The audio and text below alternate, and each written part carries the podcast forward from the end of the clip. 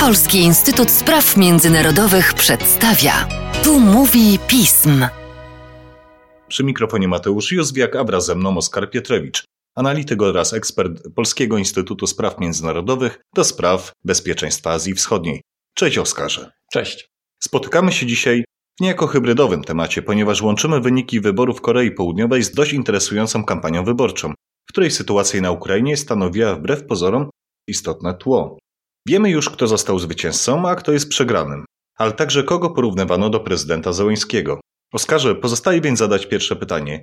Jaki jest wynik wyborów w Korei i kim jest prezydent elekt? Prezydent elekt to Yoon Suk-yeol, kandydat konserwatywny, który wygrał wybory w prezydenckie w Korei Południowej, uzyskując 48,56% głosów. Mówię o tych setnych procentach, gdyż jest to bardzo istotne, gdyż kandydat y, partii liberalnej, główny pretendent poza prezydentem elektem, Lee Jae-myung, uzyskał 47,83%. Tym samym prezydent elekt wygrał przewagą zaledwie 73%, czyli uzyskał 247 mm, tysięcy głosów więcej. To garstka, więc tak naprawdę rywalizacja była zacięta do ostatnich chwil. E, jeszcze przegrany w wyborach e, Lidze Mionki jego obóz jeszcze liczyli, że może się uda wygrać.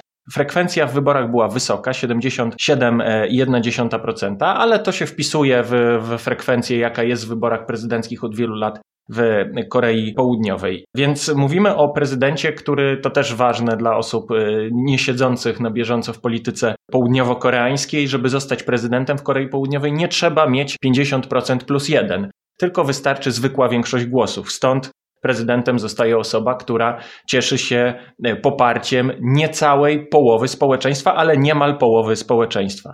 Yoon Suk-yeol jest politykiem, właśnie politykiem bardzo niedoświadczonym. On wszedł do polityki dopiero w zeszłym roku.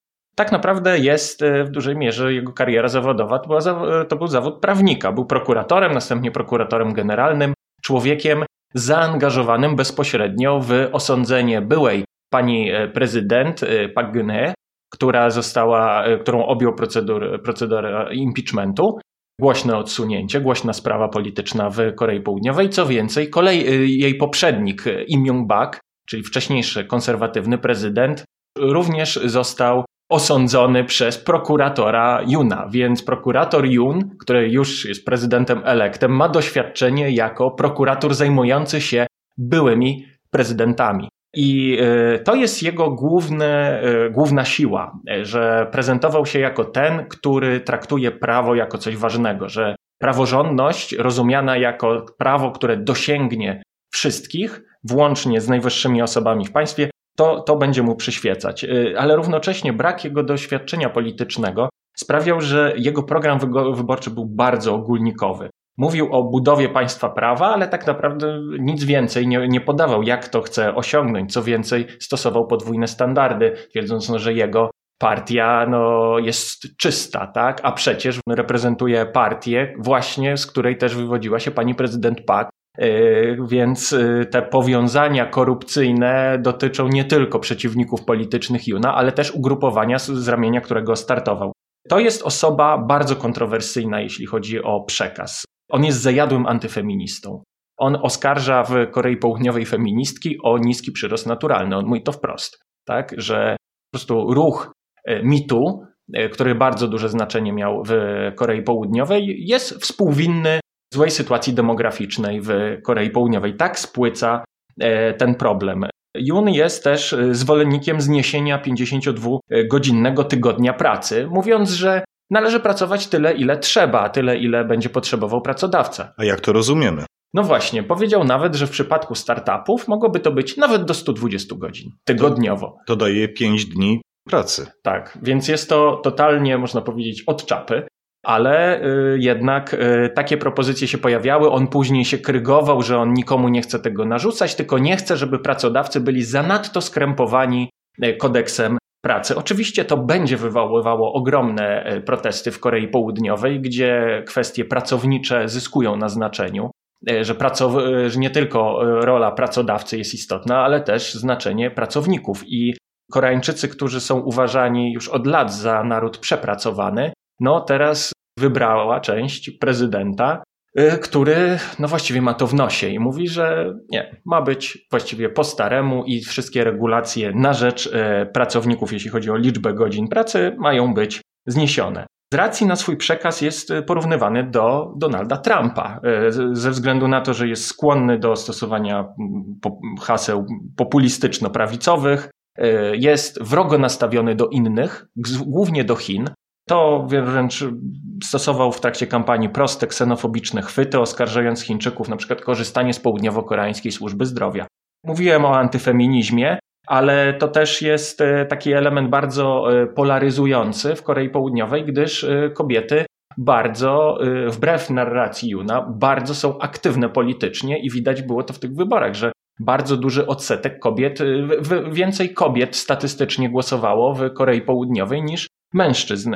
Jest to polityk też, który popełnia wiele gaf, odnosi się do, raczej podgrzewa spory społeczne niż łagodzi, więc jest politykiem konfliktu, tak, bazującym na konflikcie, e, skłonnym do mówienia rzeczy kontrowersyjnych też w samej Korei Południowej, na przykład wychwalał e, byłych dyktatorów rządzących e, autorytarną Koreą Południową. Oczywiście to jest bardzo złożona sprawa, bo nie, niejednoznaczny jest osąd dyktatorów rządzących Koreą Południową, natomiast on się wręcz afiliował, że znaczy mówił, że popiera ich e, dokonania na przykład w zakresie, w zakresie polityki gospodarczej, ale no, nie wspominał o tym, że towarzyszyły temu między innymi represje e, wśród studentów i nie tylko. Więc jest to kandydat bardzo y, kontrowersyjny, ale kandydat, który rządzi, y, któremu przyjdzie rządzić, a rozpocznie rządy od maja, w trudnych okolicznościach politycznych. To znaczy, on jest politykiem skazanym na E, będzie politykiem skazanym na współpracę z parlamentem, który nie jest, e,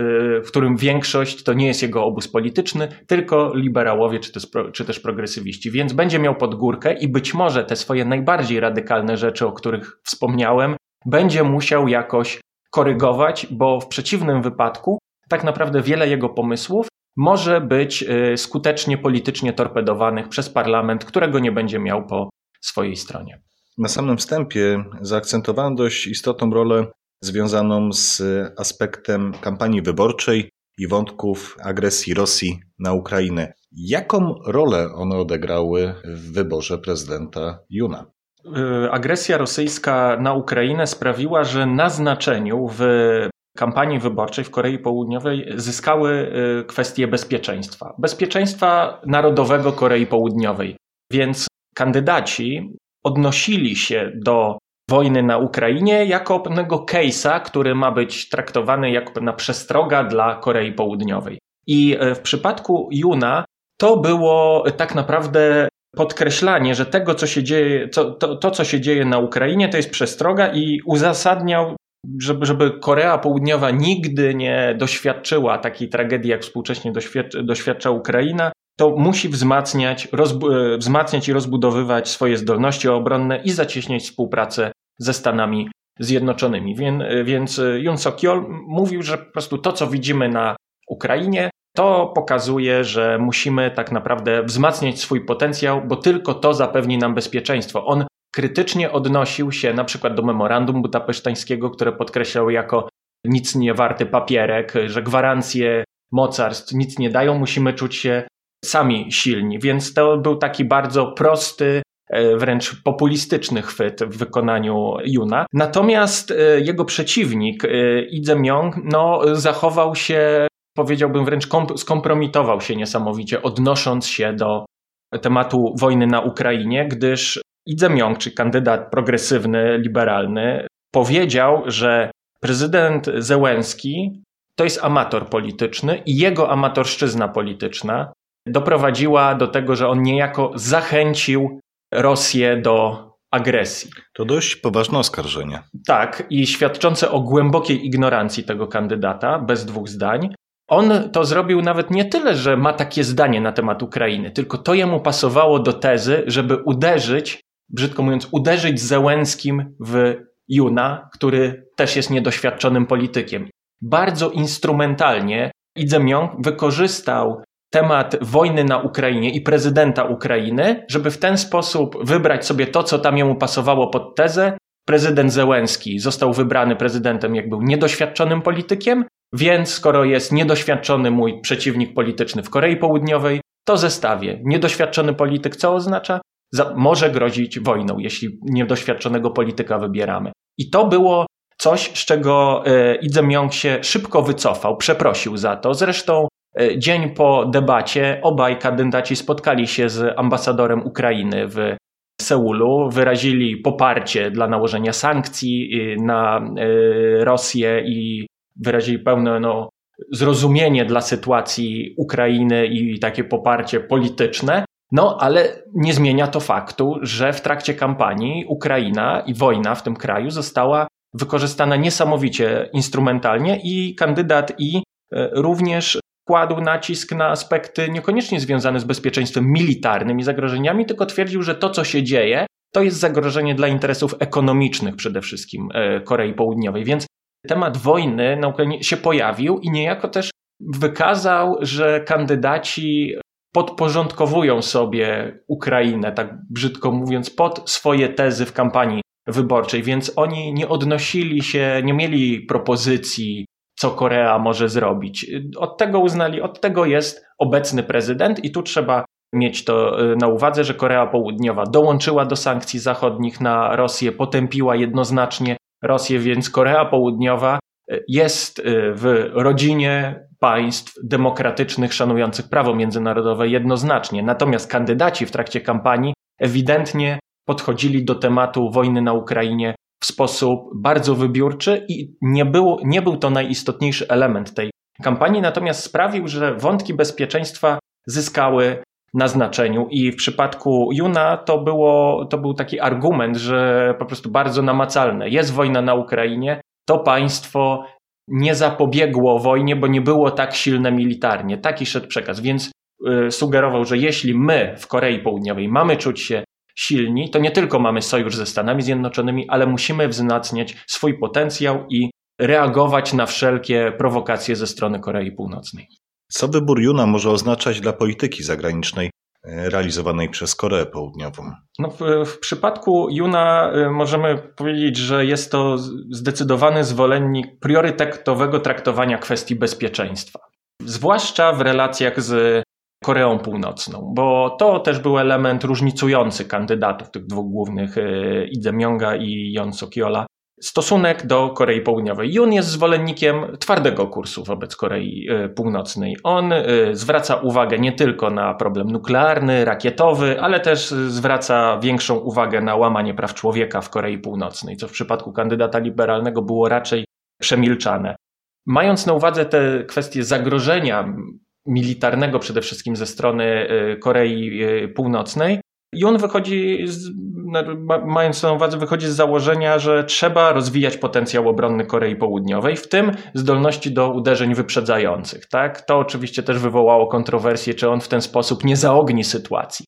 Ale on y, w tym sensie jest zwolennikiem pewnej tradycji politycznej w Korei Południowej, że konserwatywny prezydent jest raczej y, nastawiony bardziej konfrontacyjnie wobec Korei Północnej. On mówi, że można rozmawiać z Koreą Północną, ale niech najpierw ta Korea Północna zrobi, wiary, podejmie wiarygodne kroki na rzecz denuklearyzacji. Co to konkretnie ma oznaczać? Tego nie wiemy. Tak jak mówiłem, Jun jest politykiem, który bardzo mało szczegółów y, mówi, więc tutaj też y, był to bardzo ogólnikowy przekaz. On krytykował to, co działo się w, ostatni, w trakcie kampanii, to, co działo się w ostatnich latach w relacjach międzykoreańskich. Krytykował, że prezydent Moon Jae-in był naiwniakiem, niepotrzebnie spotykał się z Kim Jong-unem, cały dialog nic nie przyniósł, więc e, on się odżegnuje od tego, że nie należy tego kursu kontynuować. Daje jakąś furtkę możliwości, że gdyby zaistniały odpowiednie okoliczności, to może się spotkać z Kim Jong-unem, tak?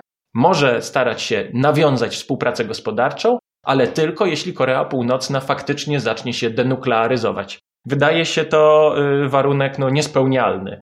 Nie tylko w krótszej, ale i w dłuższej perspektywie. I co ważne, Jun widzi Koreę Południową jako państwo, które nie powinno być tylko pośrednikiem w relacjach Korea Północna-Stany w rozmowach na temat denuklearyzacji, ale po prostu stroną tych rozmów. Bo zarzuca też swoim liberalnym poprzednikom, że oni tak naprawdę nie angażowali bezpośrednio Korei Południowej, tylko Korea Południowa była taką, takim rodzajem pośrednika, który wprowadzał Koreę Północną do rozmów ze Stanami, a później rozmowy do, rozgrywały się między Stanami i Koreą Północną. Więc on jest zwolennikiem, żeby bardziej zaangażować Koreę Południową jako stronę w tej sprawie, bo to jego zdaniem też dotyczy Korei Południowej bezpośrednio. I właśnie ten element relacji ze Stanami Zjednoczonymi jest, jest szalenie istotny, bo Jun jest zwolennikiem tego, żeby sojusz ze Stanami Zjednoczonymi, czy w ogóle szerzej relacje ze Stanami Zjednoczonymi rozwijały się w każdym możliwym aspekcie. Nie tylko w wymiarze sojuszu wojskowego, ale i politycznie, gospodarczo, kulturalnie, społecznie. Tak naprawdę jest y, politykiem, który widzi, że y, postrzega Stany Zjednoczone jako nie tylko gwarant bezpieczeństwa, ale taki główny kierunek polityki zagranicznej y, Korei Południowej. Ale w tym aspekcie militarnym też mówi na przykład, że Korea Południowa może i powinna się zgodzić na kolejne baterie systemu, systemu antyrakietowego THAAD. A instalacja tych baterii w 2016 roku wywołała furię e, Chin i Chiny nałożyły de facto sankcje e, gospodarcze na Koreę Południową. I on mówi, że nieważne, dla bezpieczeństwa być może trzeba ponosić takie koszty i wszystko, wszystko dla bezpieczeństwa, wszystko we współpracy ze Stanami Zjednoczonymi. On się opowiada e, za zaangażowaniem Korei Południowej w różnego rodzaju demokratyczne koalicje, na przykład Quad tak, cztery państwa y, Indo-Pacyfiku, ale on mówi, że nie może dołączymy, może nie dołączymy, w każdym razie bardziej powinniśmy z tymi państwami współpracować. Y, na przykład też współpraca wywiadowcza w ramach Five Eyes, to, to też jest rzecz, o której on mówi, że Korea Południowa po prostu jest państwem demokratycznym, więc powinna przede wszystkim współpracować z y, demokracjami. I to jest bardzo istotne, gdyż on się odżegnuje od prowadzenia polityki równowagi między Chinami a Stanami Zjednoczonymi. On twierdzi, że oczywiście Chiny są bardzo istotne gospodarczo. Z Chinami musimy jak najlepiej żyć, ale naszym sojusznikiem są Stany Zjednoczone. I wiele rzeczy, które robią Chiny, nam się nie podoba. I on mówi o konieczności przeprowadzenia pewnego resetu w relacjach z Chinami. Też to jest na razie bardzo ogólnikowe, nie wiadomo jaką to formę przyjmie, E, bo e, mimo tego jednoznacznego opowiadania się w rywalizacji amerykańsko-chińskiej po stronie Stanów, e, i on musi mieć świadomość, na pewno ma tego świadomość, że lobby biznesowe południowo-koreańskie nie chce stracić rynku chińskiego. Więc jego proamerykańska orientacja nie musi oznaczać automatycznie wejścia na kurs kolizyjny z Chinami. Więc mimo wszystko będzie starał się jakoś balansować, mimo że politycznie będzie dużo bardziej moim zdaniem mówił o konieczności szukania wspólnego mianownika w jak największej liczbie spraw ze, ze Stanami Zjednoczonymi. I jeszcze trzeci kierunek, który jest bardzo ważny dla polityki zagranicznej Korei Południowej, to Japonia. Tutaj jest, są regularne spory i tutaj rządy Moon Jae-ina to było tylko pogorszenie tych relacji. E, wina obustronna, moim zdaniem, i japońska, i południowo-koreańska, ale rząd południowo-koreański nie zrobił wiele, aby poprawić te relacje. No Jun twierdzi, że właśnie on będzie tym politykiem, który w końcu e, sprawi, że e, stosunki japońsko-południowo-koreańskie wejdą na odpowiednie tory, że te sprawy trudne, historyczne zostaną rozwiązane. Też oczywiście nie mówi, jak to zrobi, ale obiecuje, że zrobi. I też ważne, że opowiada się za pogłębieniem współpracy w wymiarze bezpieczeństwa między Stanami, Koreą Południową a Japonią. A tego kandydaci liberalni tak się odżegnywali, że z Japonią w wymiarze bezpieczeństwa to raczej e, ostrożnie. Więc to jest obraz e, polityka, który e, częściowo e, ma jakieś swoje pomysły, ale przede wszystkim tak naprawdę podąża za tą linią partii konserwatywnej, która tradycyjnie jest nastawiona proamerykańsko, bardziej krytycznie do Chin i mimo wszystko jakoś koncyliacyjnie do Japonii i tak y, stanowczo w relacjach z, z Koreą Północną. Ostatnią rzecz, jaką dodam, co to dla nas oznacza, dla nas, dla, dla, dla Unii Europejskiej i dla Polski. Wydaje mi się, że niezależnie jaki kandydat by wygrał, to te stosunki raczej będą rozwijały się w takim samym kierunku jak, jak ostatnio, e, w ostatnich latach. E, wydaje mi się, że Korea Południowa nie straci na atrakcyjności gospodarczej jako państwo, które jest bardzo ważnym inwestorem w Polsce, że te inwestycje myślę, że nadal powinny napływać. Oczywiście kontekst regionalny bezpieczeństwa nasz też będzie skłaniał być może inwestorów e, południowo-koreańskich do zastanowienia, czy to jest najlepsze miejsce do lokowania inwestycji. Ale e, wydaje mi się, że tutaj tematyka europejska będzie traktowana przez Koreę Południową jako ważny kierunek, ważny odcinek aktywności gospodarczej przede wszystkim, ale też być może będzie rodziła się szansa na to, skoro Korea Południowa potępiła agresję rosyjską na Ukrainę, skoro dołączyła do sankcji, skoro kandydat Jun opowiada się za silnymi związkami ze Stanami Zjednoczonymi, to być może też w aspektach bezpieczeństwa, porównywania naszej perspektywy bezpieczeństwa, na przykład co znaczy y, zderzenie z autorytarnymi państwami w, w Europie, a co w Azji. Y, być może pojawi się płaszczyzna do nie tylko wymiany doświadczeń, ale szerszej współpracy, gdyż wydaje mi się, że Korea Południowa, mimo oczywiście innego spojrzenia na sprawy, na Rosję przede wszystkim, bo nie są tak ostrzy, nie mają takich doświadczeń jak my z Rosją, to mimo wszystko y, ostatnie decyzje rządu południowo-koreańskiego, i myślę, że to będzie kontynuowane przez Juna, dają szansę na to, że Korea Południowa w dialogu z Polską, czy szerzej w dialogu z Unią Europejską, będzie mogła być wiarygodnym partnerem stojącym po stronie przestrzegania prawa międzynarodowego, że to też jest ważne, ale będziemy musieli też przekonywać Koreańczyków z południa, że czasem trzeba dokonać wyboru, a nie stać w rozkroku, gdyż takie stanie w rozkroku może budzić zastrzeżenie tych tak zwanych like-minded partners, a mam nadzieję, że mimo tych kontrowersji, jakie towarzyszą Junowi, Polska i Korea Południowa pozostaną like-minded partners. Dziękuję Oskarze za dzisiejszy podcast. Dziękuję. A Państwa zaś zachęcam do śledzenia naszej strony internetowej, czytania najnowszych biuletynów i komentarzy, śledzenia mediów społecznościowych, w tym naszego kanału na YouTube. A z mojej strony to wszystko. Dziękuję za uwagę i do usłyszenia.